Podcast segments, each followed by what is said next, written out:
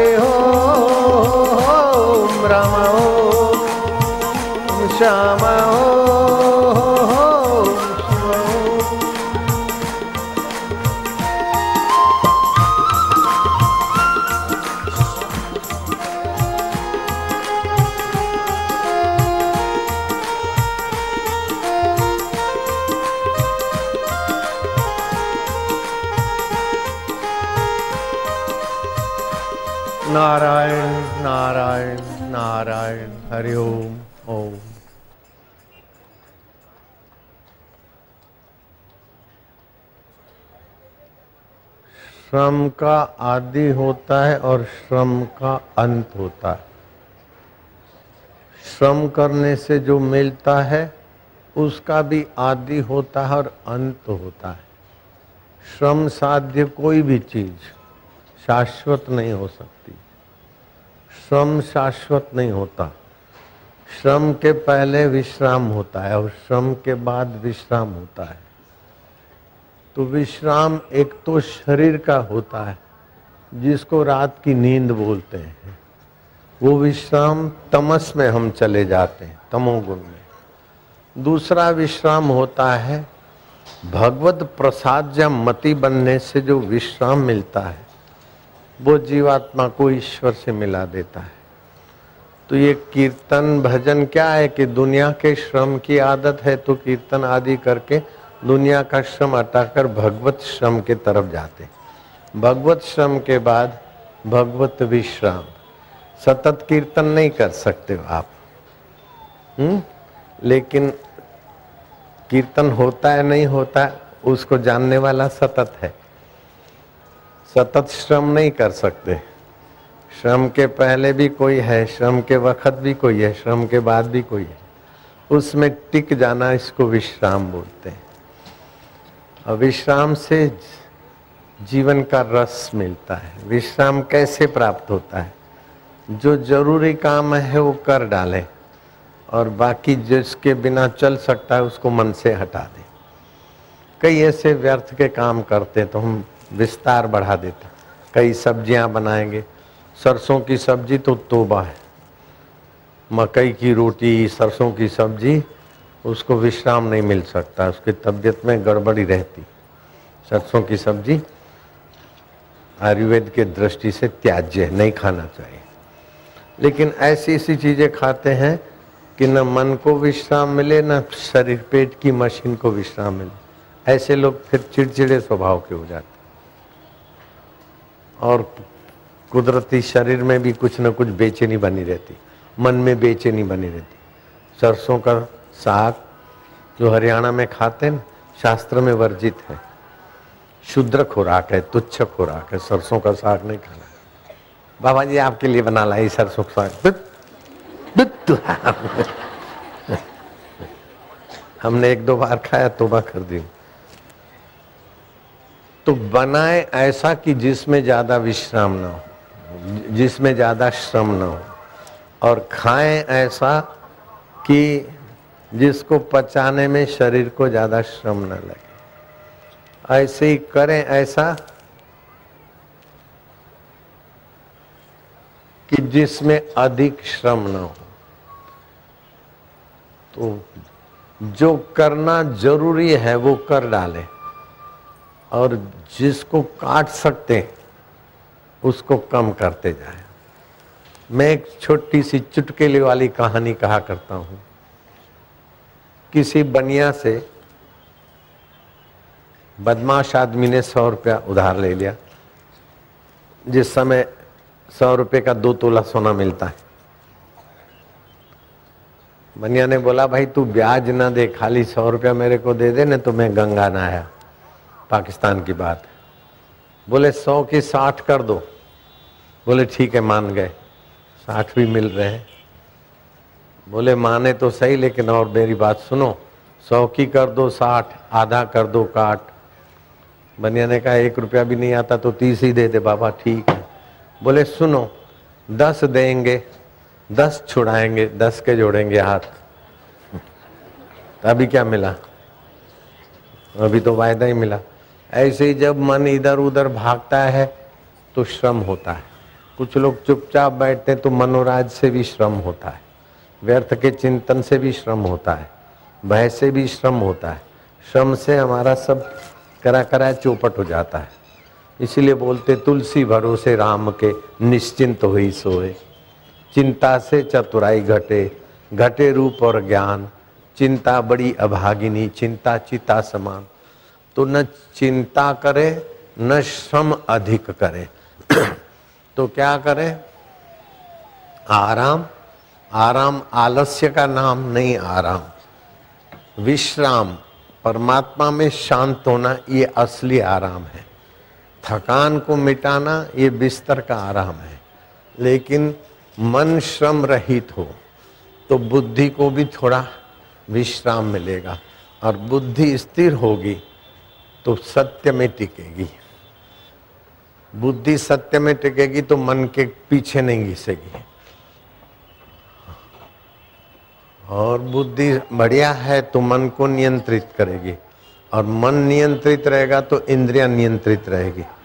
तो विषय विकारों में फिसलने का मौका कम मिलेगा। तो जिसके जीवन में कोई नियम है, व्रत है, वो सामान्य आदमी से कम श्रमित होता है।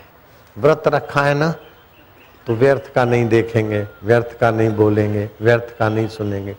तो श्री राम जी के जीवन में ऐसा मधुर व्रत था कि सार गर्भित बोलते थे, बिन ज़रूरी नहीं बोलते थे, प्रसंगोचित बोलते थे।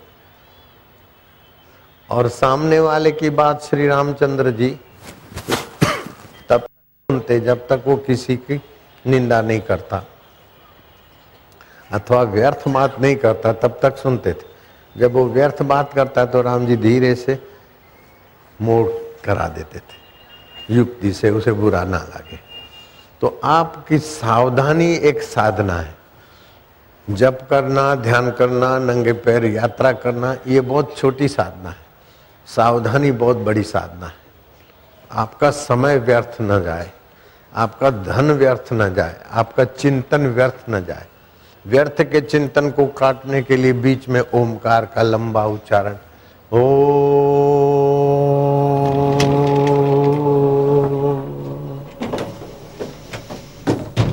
हरि ओ।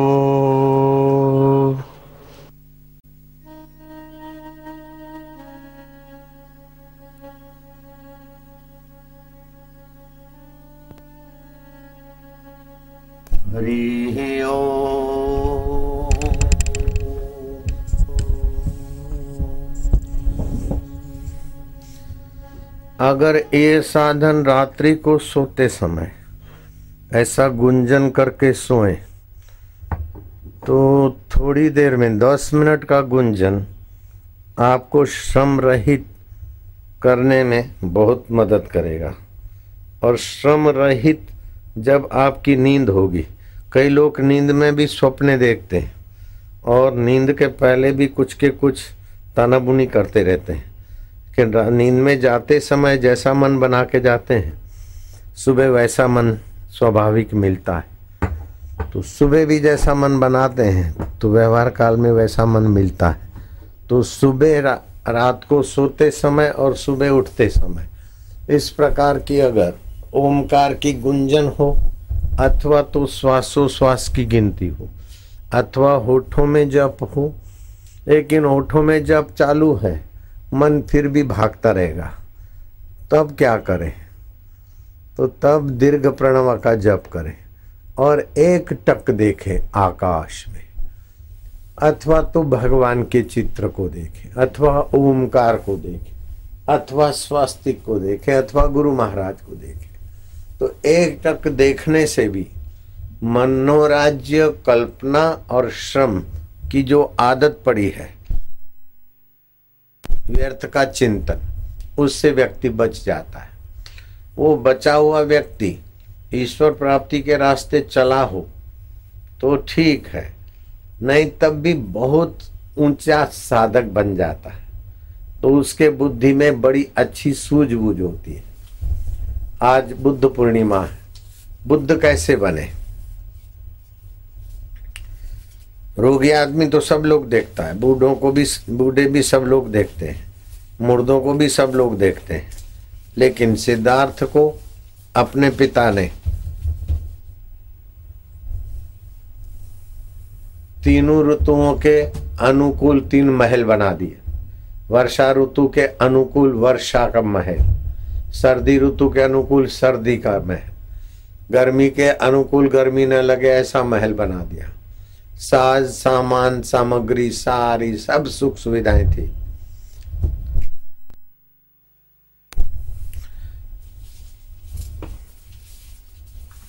और सिद्धार्थ को कोई तकलीफ़ ना पड़े। वसंत ऋतु थी। सिद्धार्थ के पिता यशोधन, कपिल वस्तु के सम्राट, अपने पुत्र को सब तरफ़ से खुशहाल रखना है। लेकिन वो पुत्र के जीवन में श्रम रहित अवस्था का कुछ शांति रखो। अवस्था का कुछ प्रकाश प्रसाद था। तो वसंत ऋतु में भ्रमण करने को गए। साथी से पूछा कि ये आदमी ऐसा कैसे? बाल सफ़ेद सफ़ेद टांगे पतली पतली, हाथ पतले पतले, पेट फूला हुआ।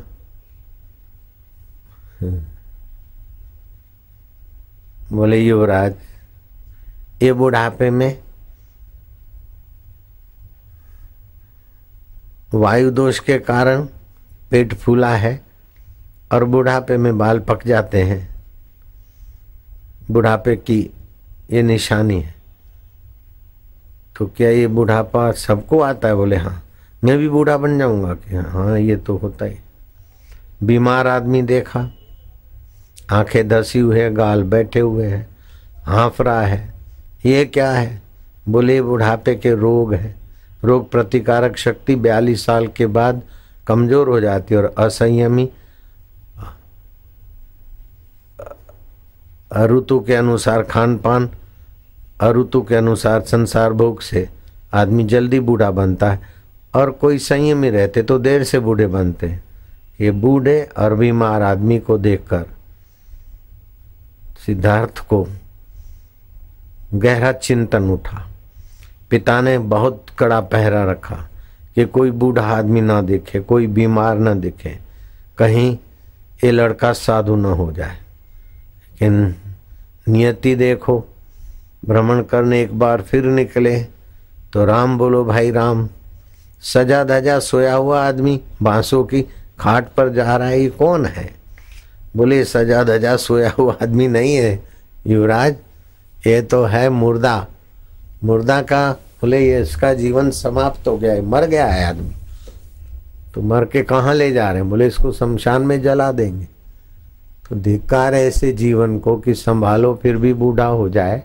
बीमार हो जाए, अंत में शमशान में जल जाए, क्या यही मानवता है यही ज़िंदगी है? सिद्धार्थ की बुद्धि में विश्राम का कुछ पूर्व काल का धन था, ऊँचे विचार, सत्य ज्ञान की पिपास। फिर किसी एकांतवासी साधु को देखा, सन्यासी को। बोले तो बड़े प्रसन्न है, बोले, इन्होंने संसार की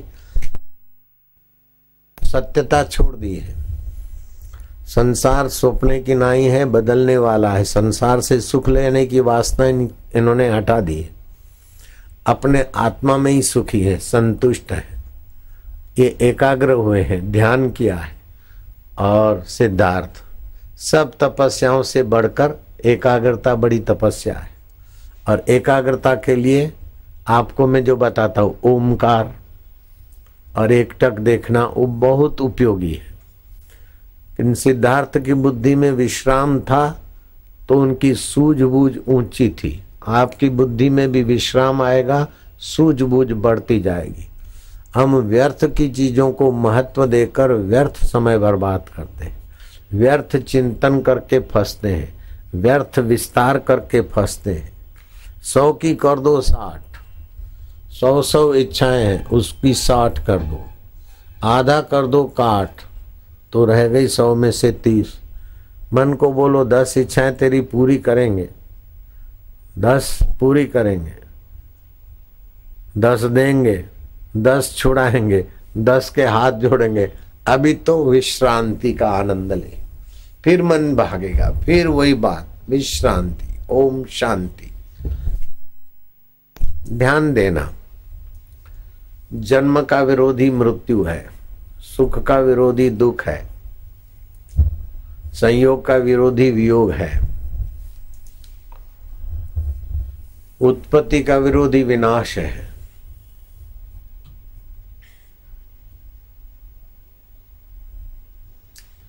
लेकिन आनंद का विरोधी कोई नहीं। आनंद भगवान का सहज शुद्ध स्वभाव है। भगवान है सत्य भगवान है चेतन, भगवान है आनंद। भगवान का सत्य सतत है, इसमें दिखता है।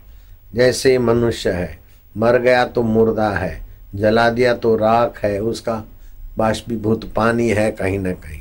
आकाश है तो परिवर्तन हुआ। अस्तित्व, उसका सूक्ष्म शरीर भी कहीं है, और आत्मा भी है। अस्तित्व, जो का त्यों है परिवर्तन हुआ, उसको नस धातु लग के नाश बोलते हैं। तो भगवान के अस्तित्व, सत्य का अस्तित्व जो का त्यों है। चिद्ध का अस्तित्व दिखता है। हमारे बुद्धि में जो चैतन्य चिद्दण इससे बुद्धि में प्रकाश होता है, ये सही है, ये गलत है, ये अपना है, ये है। ये भी हमें समझ में आता है। तो भगवान सत्य है, उसका सत्य अंश शाश्वत है। भगवान चिद है, उसका चिद अंश दिखता है, हिलचाल में इधर उधर लेकिन भगवान आनंद स्वरूप है। वो हमारी बुद्धि की गहराई में अनुकूलता होती है, बुद्धि शांत होती तो आनंद आता है।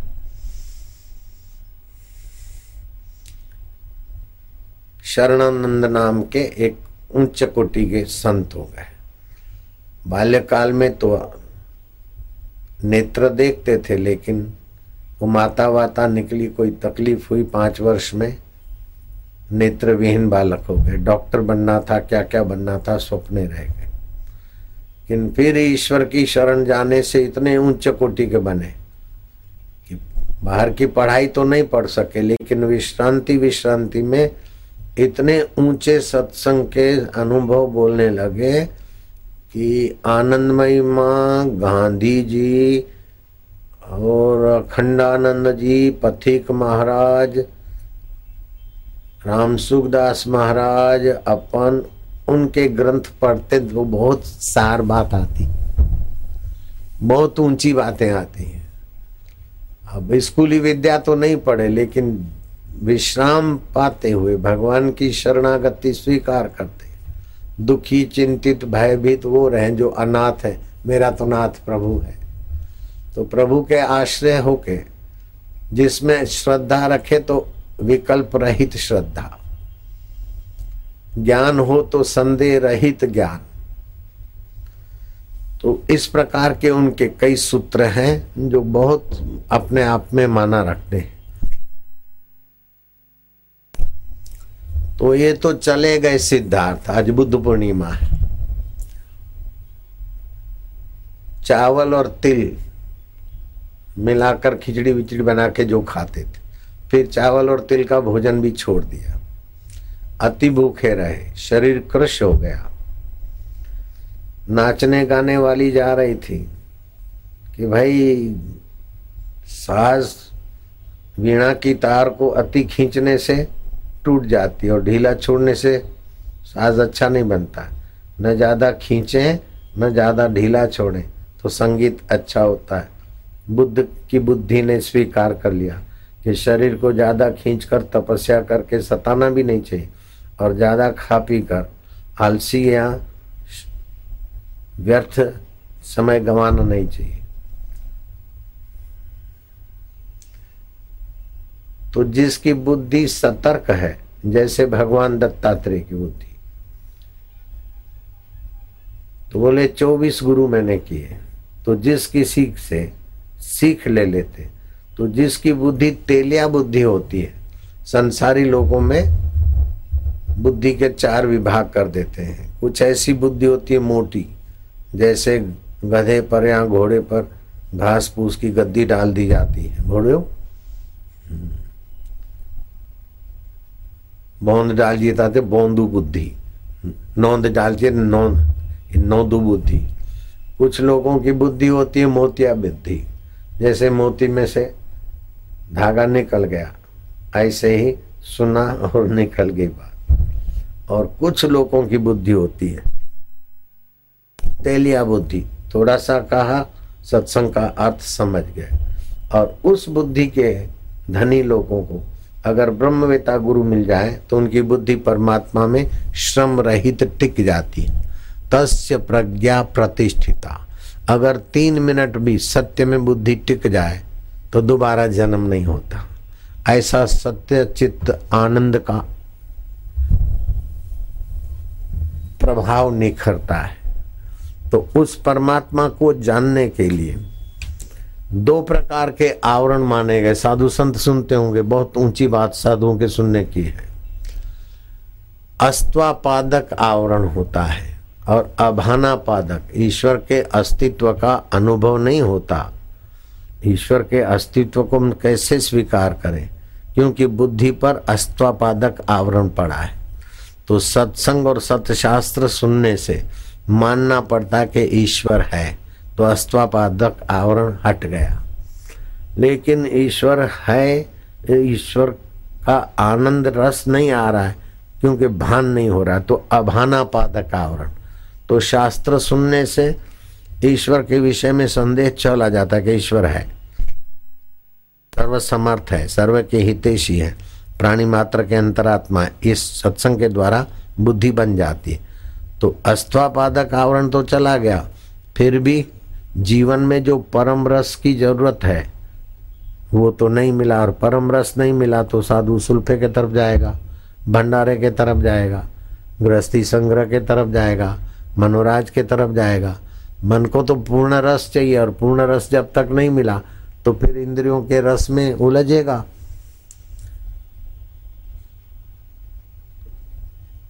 कोई सन्यासी ने मेरे को बुलाया अपने पास और मेरे को कहा, तुम इतने जवान ऐसे, मेरी प्रशंसा की।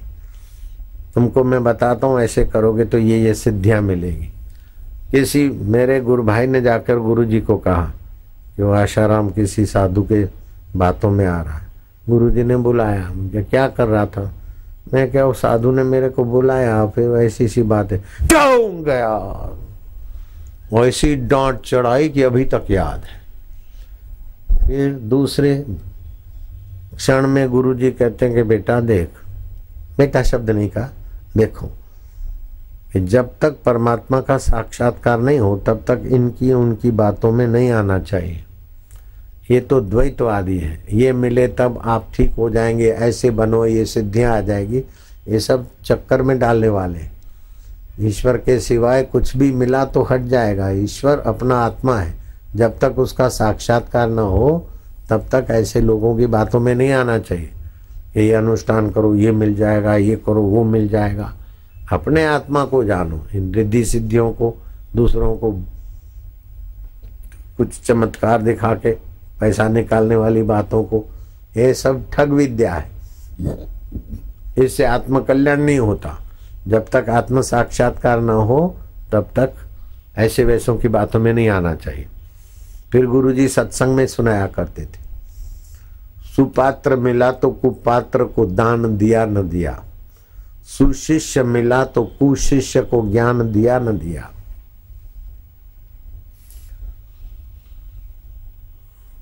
सूरज उदय हुआ तो और दिया किया न किया। कहे कवि गंग, सुन शाह अकबर। पूर्ण गुरु मिला तो और को नमस्कार किया न किया।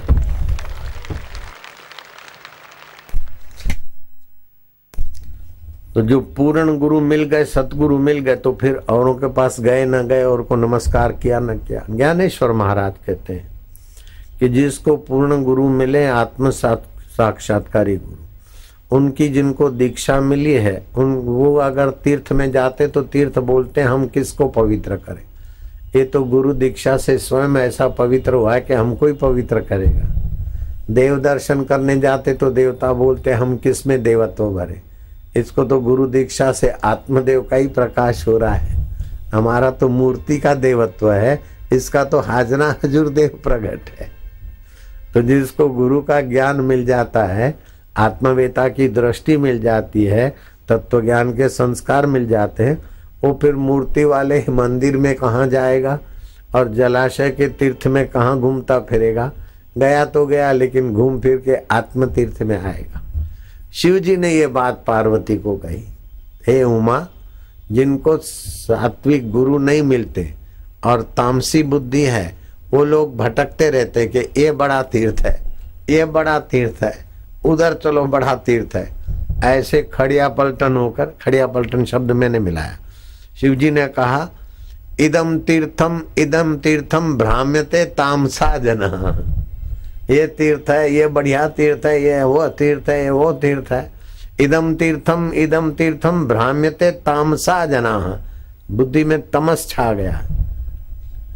अरे बोले, ये बड़ा प्राचीन तीर्थ है। ओ बुद्धू तेरा आत्मा सबसे बड़ा प्राचीन है।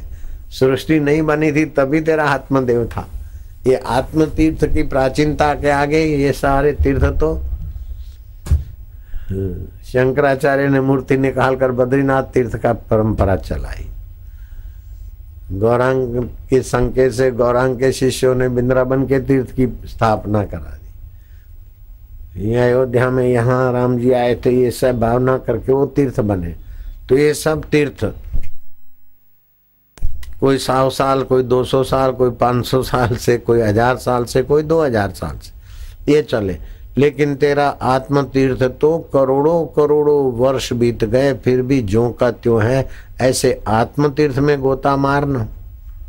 तो तीर्थ भी तीन प्रकार के होते हैं। एक स्थावर तीर्थ, जैसे हरिद्वार है, पुष्कर है, अयोध्या है, काशी है, उज्जैनी है। इसको स्थावर तीर्थ बोलते हैं।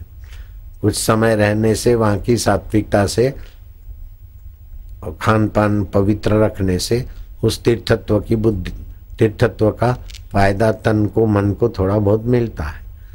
लेकिन खान पान जब ध्यान आदि उद्देश्य ऊँचा नहीं होगा तो तीर्थों में रहने वाले लोग भी तो गलत करते शराब पीते हैं क्या क्या करते तीर्थों में निवास करते तीर्थत्व बुद्धि नहीं है तो। तो एक तो स्थावर तीर्थ होता है। उससे सौ गुना ज़्यादा जंगम तीर्थ का प्रभाव है।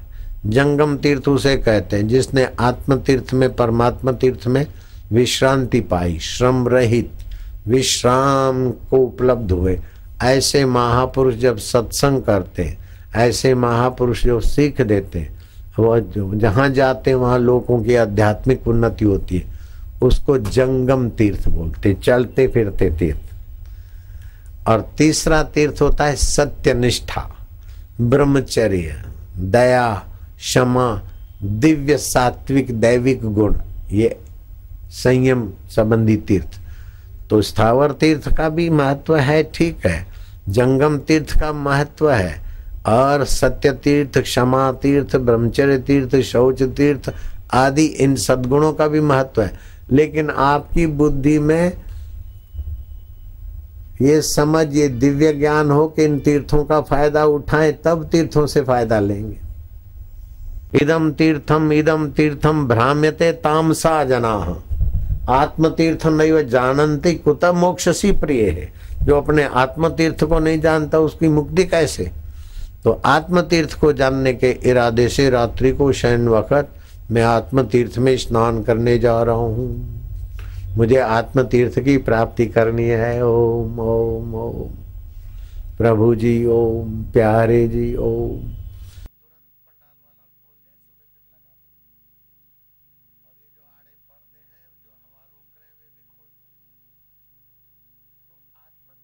मुझे प्रवेश पाना है। जैसे गंगा जी में गोता मारते तो उसकी शीतलता आह्लादिता का एहसास होता है, ऐसे आत्म तीर्थ में मुझे जाना है। ऐसा इरादा करो। फिर आपकी नींद भी साधना हो जाएगी। श्रम के पहले विश्राम पा लिया आत्म तीर्थ में। और श्रम का उद्देश्य भी विश्राम। तो विश्राम के लिए तीन सावधानियाँ चाहिए। जो काम करना है, जिसके बिना नहीं हो सकता जो काम किए बिना हम नहीं रह सकते। बहुत ज़रूरी है। जो करना है वो कर दो। और जिसके बिना चल जाता है उसको मन से निकाल दो। दूसरा, विश्राम पाने का दूसरा तरीका है कि कार्य के पहले और कार्य के बाद। मैं ईश्वर का हूँ, ईश्वर मेरे हैं। तत्परता से, ईमानदारी से परिश्रम करो, फिर फल सफलता है चाहे विफलता है, दोनों मिथ्या है। उसको जानने वाला परमात्मा सत्य है। संपदा नैव संपदा विपदा नैव विपदा संपदा जो संसार की दिखती है, वो वास्तव में संपदा ही नहीं है। विपदा विपदा नहीं है। हरि विश्रांति ही संपदा हरि विस्मृति विपदा भगवान की स्मृति और शांति सच्ची संपदा है, और भगवान की विस्मृति विपदा है। तो धन नहीं होना, धन कमाने में तो लाचारी है, लेकिन शांति पाने में लाचारी नहीं है। धन संभालने में परिश्रम है, शांति संभालने में परिश्रम नहीं है। इच्छाएँ होती है तो इच्छाओं की पूर्ति में परिश्रम है। लेकिन इच्छाओं को काट दिया, कम कर दिया इच्छा रहित हो गए तो विश्रांति है। तो इस, किसी के गहने देखकर इच्छा हुई, किसी के कपड़े देखकर इच्छा हुई, लेकिन सोचो कि वो गहने और कपड़े वाले, के अंदर भी तो मेरा ही आत्मदेव है, मैं ही हूँ। कहीं गहने गांठे वाले हूँ तो कहीं बिना गहने के हूँ। किसी राजा को देखकर, वाह वाह, मैं ऐसा बनू। नहीं, उसी के रूप में मेरा ही आत्मदेव है। तो सतर्कता से जो विश्रांति मिलेगी, वो जो राजा हैं या जो भोगी भोग रहे उनको वो सुख नहीं मिलेगा जो आपको विश्रांति से मिलेगा। वो रस मिलेगा। तो रस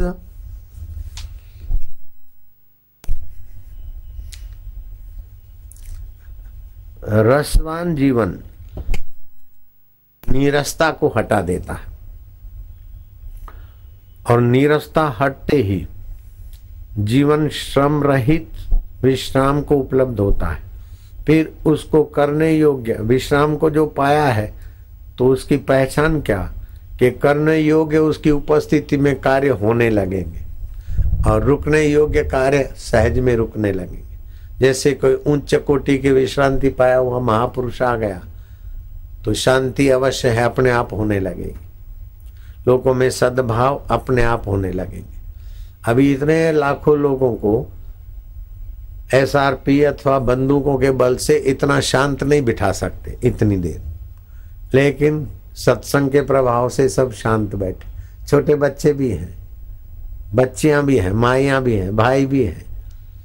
एक बार अप्रैल फूल के लिए कुछ लोग इकट्ठे हुए थे। जो बड़े से बड़ा झूठ बोलेगा, उसको ये चांदी का कपड़ा का भी इनाम दिया जाएगा। किसी ने कुछ झूठ बोला, किसी ने कुछ बोला, लेकिन बड़ा झूठ आया नहीं। एक आदमी खड़ा हो गया, बोले, बड़ा झूठ क्या बोलना?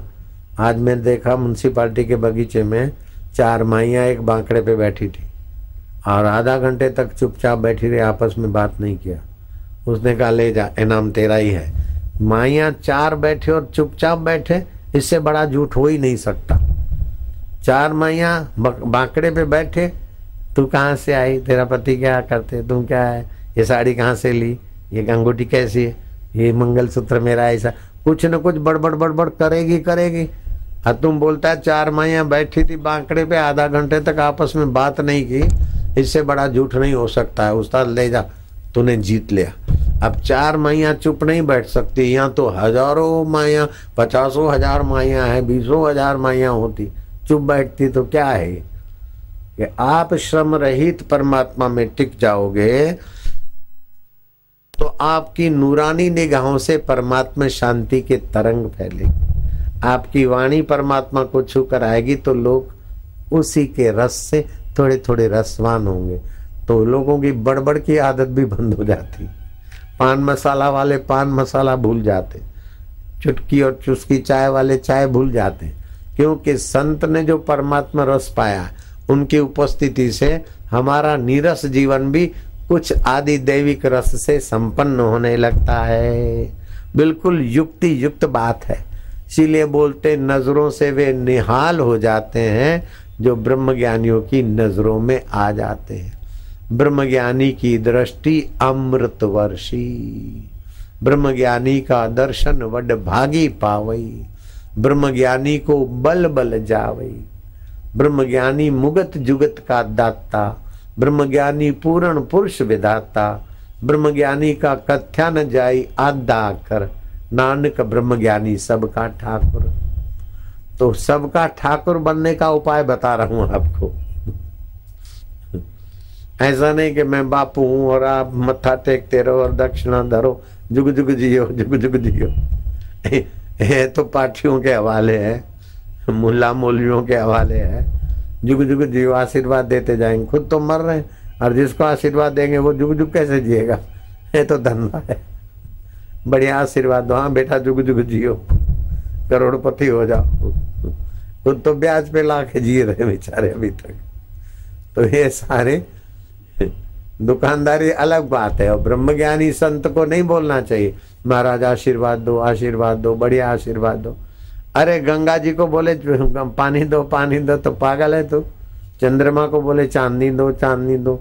सूरज को बोले, रोशनी दो। अरे ब्रह्मवेता महापुरुष की तो नज़र पड़ती, वो आशीर्वाद है। हमारे बीच हैं, वही आशीर्वाद है। बोलते हैं, वही आशीर्वाद है।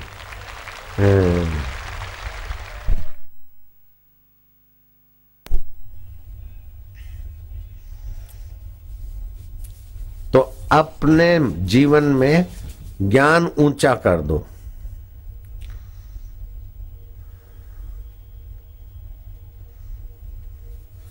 ज्ञान ऊँचा क्या है? कि हम सुख दुख आएँगे, लेकिन सुख दुख के भोगी नहीं बनेंगे। सुख दुख के भोगी नहीं बनोगे तो विश्राम आएगा। मैं दुखी हूँ, मैं दुखी हूँ, नहीं सोचेंगे। दुख है तो है मन को। मेरा क्या? मेरा मन ऐसा हो जाए, मेरा मन वैसा, वो लोग दुखी रहते वो श्रमित रहते। मैं सतत ऐसा ध्यान लगे बापू जी सतत आपका भजन करूँ, मैं काय को मुसीबत बुलाते हो? सतत आपको देखती रहूँ, सब सतत आपसे मिलते रहूँ, काय को मुसीबत मोल लेते हो? सतत कुछ नहीं होता, सतत होता है वो परमात्मा, बाकी तो अतत होता है। आया गया आया गया आया गया। सतत एक जैसा थोड़े होता है। सतत तत्व रहता है, बाकी असतत है। वो वो सतत परिवर्तन में एक जैसा कैसे? हकीकत में तो नासमझी का नाम ही ईश्वर से वियोग है। समझ नहीं है, इसलिए ईश्वर से वियोग है। समझ आ जाए तो ईश्वर से हम अलग थे नहीं, है नहीं, हो सकते नहीं। विश्रांति मिल जाएगी। ऐसा हो जाए, सतत ऐसा बने। मैं सतत जप करता रहूँ। सतत जप कैसे होगा? सतत ध्यान करता रहूँ। सतत ऐसा हो जाए। मेरा पति ऐसा हो जाए। बेटा ऐसा नहीं कर अरे दुनिया है, खून पसीना बाता जा, तान के चादर सोता जा, ये नाव तो हिलती जाएगी, तू हंसता जाए या रोता जा। अपने तरफ़ से थोड़ा बहुत प्रयत्न करो, बाकी तो होता है, इसी का नाम दुनिया है। आपके अनुकूल नहीं होता है तो विवेक जगाओ, वैराग्य जगाओ, अनुकूल होता है तो उसका सदुपयोग करके विश्रांति लो। पकड़ मत करोगे ऐसा होना चाहिए, ऐसा होना चाहिए, ऐसा होना चाहिए। पकड़ करनी तो एक कि मुझे परमात्मा में प्रतिष्ठित होना है, बस। जो सदा है, उसमें मैं सजाग हो जाऊँ, जग जाऊँ। तो उसके लिए ओमकार का जप है, विश्रांति है, सत्संग है तो गुरु वशिष्ठ ने कहा, जिसको शीघ्र परमात्मा प्राप्ति करनी हो तो दिन के चार भाग कर ले, एक पहर पहर माना तीन घंटे। एक पहर ओमकार का जप करे, एक पहर वेदांत का शास्त्र का अध्ययन करे, एक पहर परमात्मा ध्यान में शांति, विश्रांति पर एक पैर संत पुरुष का सानिध्य, सत्संग सेवा कर, जल्दी परमात्मा प्राप्ति हो जाएगी। जब परमात्मा प्राप्ति हो जाएगी तो बड़े बड़े कल कारखानों से बड़े बड़े औद्योगिक नगरों से भी, बहुत जगह सुनसान जगह श्रेष्ठ है जहाँ आत्म प्राप्ति वाला महापुरुष रहता है। क्योंकि उसके श्वासोश्वास से, उसकी उपस्थिति से ब्रह्मलोक तक के जीवों को मदद मिलती है। जैसे हिमालय में बर्फ़ गिरता है तो यहाँ टेम्परेचर कम हो जाता है। ऐसे ही जिसके हृदय में परमात्मा रस, परमात्मा आनंद हुआ तो पुरुष जब बोलते हैं, जहाँ तक नज़र पड़ती है, वहाँ तक उसका आभा मंडल जाता है। लेकिन चुप होते तो ब्रह्मलोक तक उनका आभा मंडल काम करता है। इसलिए महापुरुष बोले तो भी फ़ायदा है और चुप रहते, एकांत में रहते, तभी भी बड़ा लाभ होता है समाज को, उत्तम साधकों को, सामान्य जीवों से लेकर उत्तम को। तो परमात्मा विश्रांति जो पाता है, उसे तो लाभ होता है, लेकिन उसकी उपस्थिति से भी वातावरण में खूब लाभ होता है। अभी हम कुछ न बोले और आप भी कुछ नहीं, खाली चुपचाप बैठे रहो। बीच बीच में ओमकार का जप करो। ये भी एक साधना का ऊँचा तरीका है। रमन महर्षि के सामने मोरारजी भाई देश देखते रहते थे। मोरारजी भाई देसाई का प्रवचन था अमेरिका में, जहाँ मेरा प्रवचन था, शिकागो में। गणेश टेंपल में। मुरारजी भाई ने कहा कि मैं प्रधानमंत्री बना, फिर भी मुझे वो सुख नहीं मिला है जो रमन महर्षि के चरणों में चुपचाप बैठने से मिलता था। तो सुविधा सुविधा को सुख मानना, ये भ्रम है। अपने आत्मा में विश्रांति पाना, ये सच्चा सुख है। सच्ची शांति। सुविधा भोगी तो असुविधा में परेशान होता है, लेकिन विश्रांति भोगी हर हाल में परितृप्त रहता है।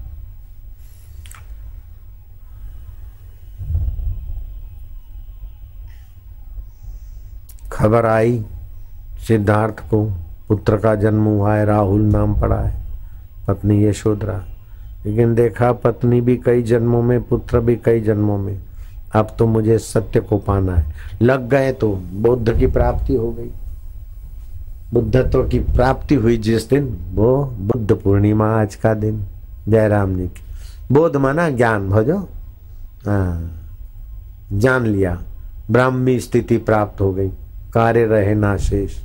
अस्सी वर्ष तक फिर लोगों को सत्प्रसाद का वितरण करते रहे। नारायण हरि, ओ।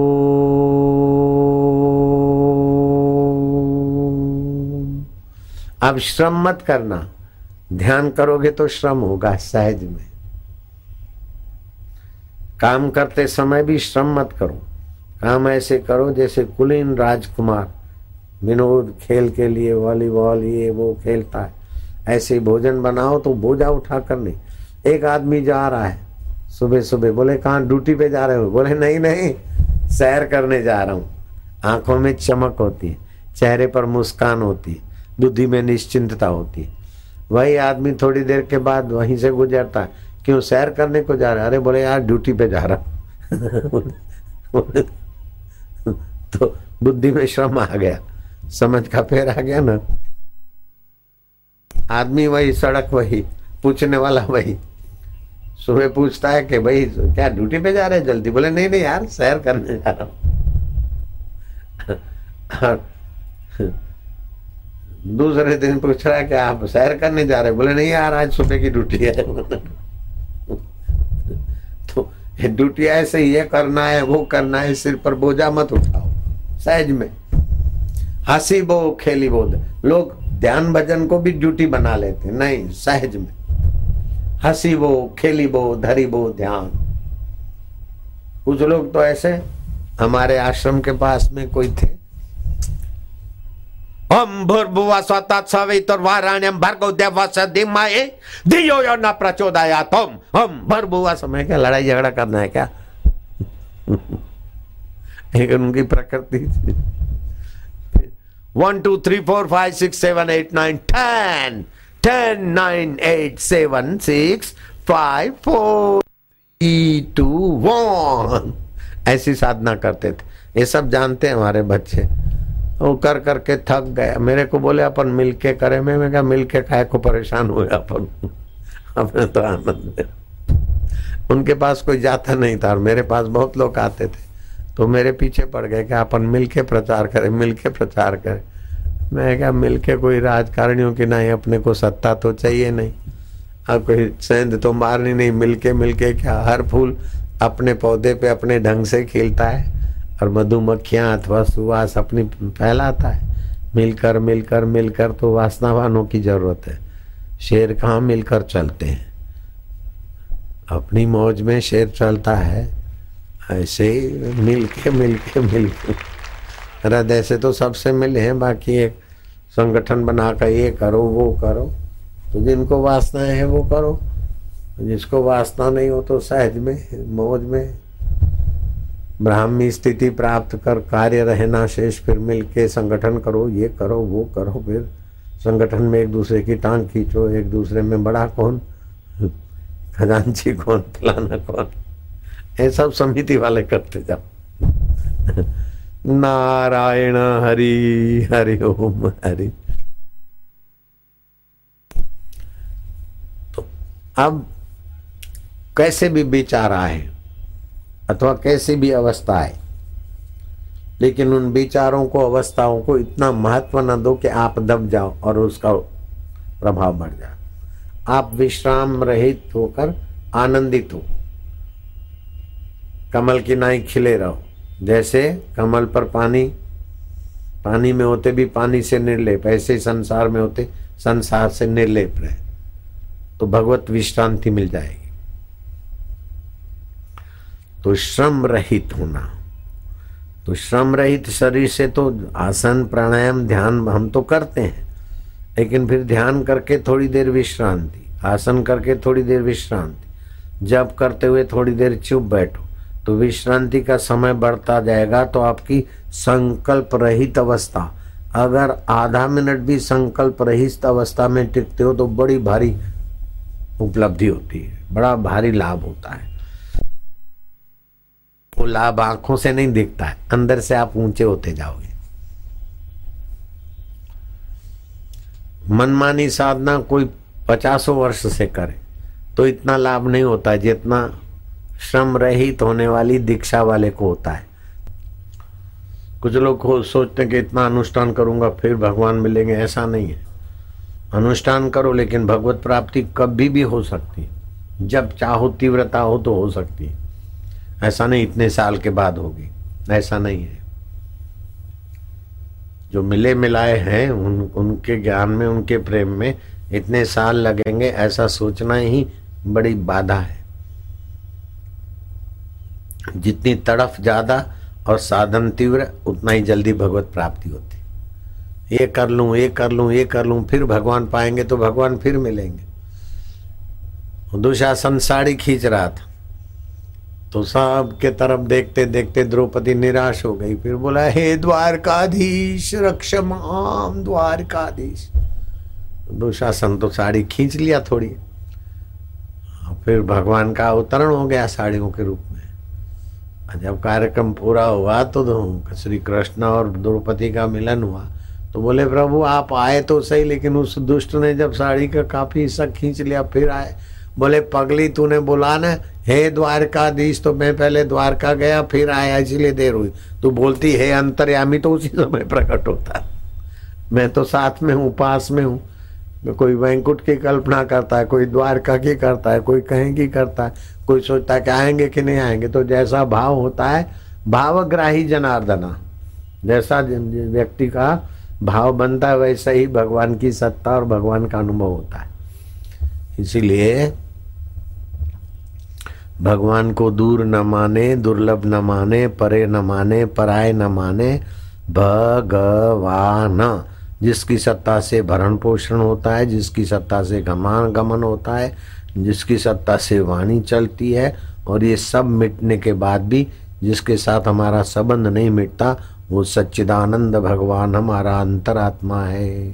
सर्वत्र है तो ब्रह्म है, एक अंतकरण में है तो आत्मा है। तो भगवान कृष्ण कहते हैं, ईश्वरो सर्वभूतानाम हृदय से अर्जुन तिष्ठति। सब भूत प्राणियों के अंतरात्मा हृदय रूप में वो ईश्वर में हूँ। भ्राम्यंती सर्वभूतानी यंत्र रूढ़ानी माया। ये मेरी माया के यंत्र पर बैठकर, जो जैसे यंत्र पे बैठता है, ऐसे यात्रा होती है। साइकिल पर बैठता है तो साइकिल की गति, बाइक पे बैठता है तो बाइक की गति। लोकल में बैठता है तो ऐसी गति, और राजधानी में और फ्रंटियर में बैठता है तो ऐसी गति। जहाज़ की गति हेलीकॉप्टर की रॉकेट की, जैसा यंत्र, ऐसी गति। ऐसे ही कोई मन में बैठता है, कोई काम में बैठता है, कोई क्रोध में, जब आप क्रोध में बैठते तो क्रोधी हो जाते लेकिन क्रोध आके चला जाता है। आप तो झुमके क्यों रहते चिंता में बैठते तो आप चिंतित हो जाते चिंता निगुड़ी चली जाती आप झुमके क्यों मैं चिंता में हूँ, चिंता में हूँ, तू चिंता में नहीं चिंता चित्त में है। बीमारी में बीमार हूँ बीमार हूँ तो बीमारी बढ़ेगी, बुबलू। बीमार मैं नहीं हूँ, मैं तो चैतन्य हूँ, बीमारी को जानने वाला हूँ। मैं दुखी हूँ दुखी हूँ। अरे, दुखी मन है, उसका उपाय करो। और दुखी मन है तो उसको मैं जानता हूँ। जा तेरे को दुखी रहना तो रे मैं तो भगवान आनंद स्वरूप है, उसके साथ प्रीति कर रहा हूँ। तेरे को दुखी होना तो जा। तेरा मेरा तलाक है। वो मन तोबा करके पुकारेगा, चुप हो जाएगा, हँसी आ जाएगी। नहीं आए तो अरे ओम ओम ओम ओम ओम ओम ओम ओम, मन दुखी है। मैं प्रभु का प्रभु मेरे। ओम ओम ओम ओम।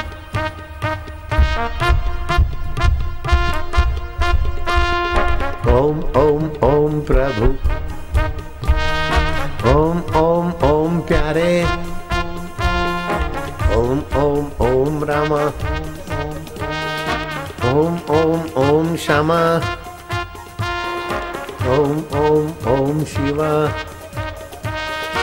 ओम ओम ओम हरि ओम ओम ओम आनंद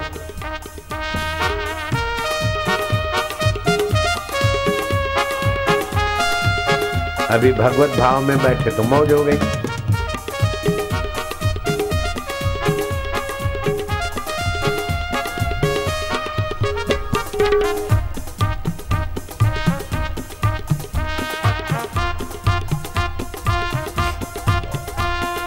राम राम राम मेरे। श्याम श्याम श्याम मेरे। शिव शिव शिव, मेरे प्यारे सदा शिव हरि हरि हरि, मेरे प्यारे श्री हरि। ओम ओम ओम, मेरे प्यारे श्री ओम।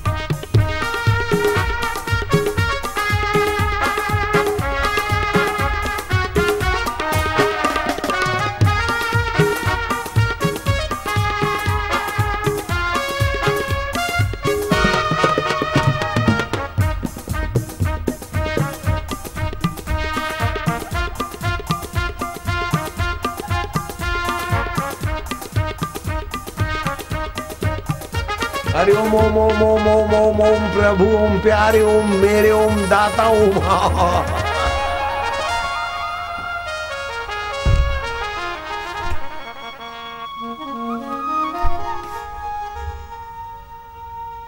हसीबो, खेलीबो, धरीबो, ध्यान। हँसते, खेलते। भगवत ध्यान, भगवत चिंतन, भगवत भाव। हसीबो, खेलीबो, धरीबो, ध्यान। अहरनिश, कथिबो, ब्रह्म ज्ञान। खावे पीवे न करे मन भंगा। किसी खान पान में, किसी में भी मन को आसक्त न करे। ऐसा ही मिले, ऐसा क्यों हुआ, ऐसा क्यों नहीं हुआ? होता है, चलो। कहीं भी मन को चिपकावे नहीं। खावे, पीवे न करे मन भंगा, कहे नाथ में तिसके संगा। ये नाथ संप्रदाय के आदि गुरु गोरखनाथ ने कहा। और नानक जी बोलते, नानक ओ मोए सतगुरु पावे। बोलो तो नानक ओ मोए सतगुरु पावे। बोलती नहीं माया। नानक ओ मोए सतगुरु पावे। हसंदियाँ खेलंदियाँ खावंदियाँ पहनंदियाँ विच करे मुगत। मैं हँसते खालते खेलते पहनते ओ मुक्ति का मार्ग बता दे मुझे मुक्त कर दे। ऐसा मुझे सतगुरु पाता है। नानक वो मोए सतगुरु पावे। हसंदियाँ, खेलंदियाँ, खावंदियाँ, पहनंदियाँ विच कर देवे मुगत। तो वास्तव में हमारा आत्मा नित्य मुक्त है। कितना भी धन आया चला गया, कितना भी मान आया चला गया, कितना भी दुख आया चला गया, जन्म का दुख भी चला गया, कई बार मरा शरीर वो भी दुख चला गया तो हम तो निर्दुख मुक्त आत्मा प्रभु के प्रभु हमारे ऐसा पक्का निश्चय करो तो दुख में भी आप निर्लेप रहेंगे। संसार एक बड़ा जलाशय है और मनुष्य का मन एक पानी, एक दूध का भरा हुआ बर्तन है। अब दूध का भरा हुआ बर्तन तुम तालाब में डाल दो तो दूध बेकार हो गया। उसी दूध को जमा कर मक्खन तालाब में डालो तो तैरता रहेगा। ऐसे ही मन को संयत करके भगवत भाव के मक्खन से भर दिया, फिर संसार में मन आपका निर्लेप हो जाएगा।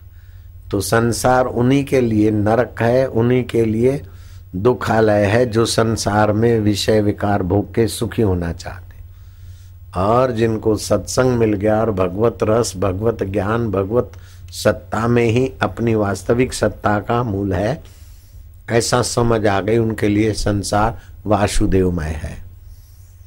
बहु नाम जन्म नाम अंते ज्ञानवानम माम प्रपद्यते वासुदेव सर्वमिति सब महात्मा सुदुर्लभ। तो ये संसार स्वर्ग से भी ऊँचा है और नरक से भी नीचा है।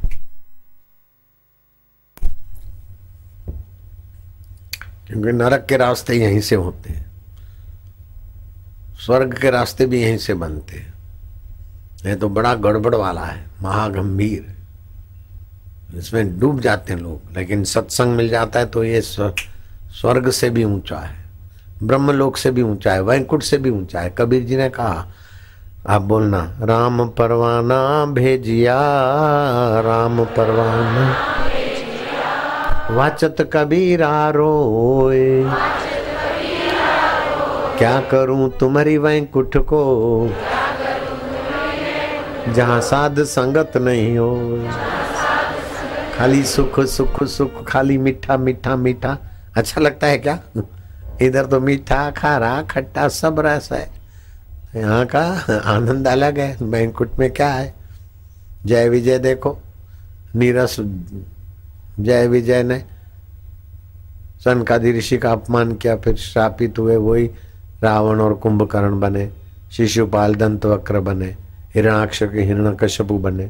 वैंकुट में जाने के बाद भी ऐसा, ऐसे तो इधर भला है कि वैंकुटपति जिस आत्मा में है, उसी में हम हैं। अनंत ब्रह्मांडों में हम ही व्याप्त हैं। ऐसा ज्ञान इधर होता है। बारपाल होने से थोड़ी होना है नारायण हरि नारायण हरि